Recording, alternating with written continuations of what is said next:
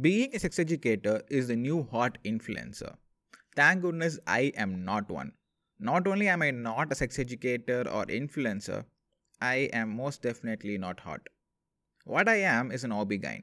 I am a doctor with a master's degree in obstetrics and gynecology, a very weird sense of humor, and an obsessive interest in science.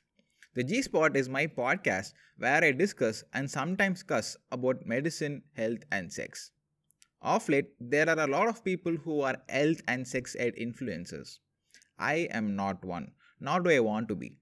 What I want to be is someone who talks science. I want to have a podcast where I can show you why science is awesome and how you and me can use it in our life for health. This podcast is for you, the human being with a brain and any reproductive organ.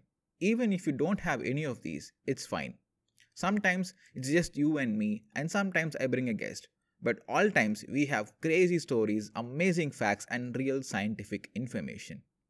No fake news, no bullshit, just science. Tune in to the G Spot with Dr. Arvindh Santhosh every Tuesday.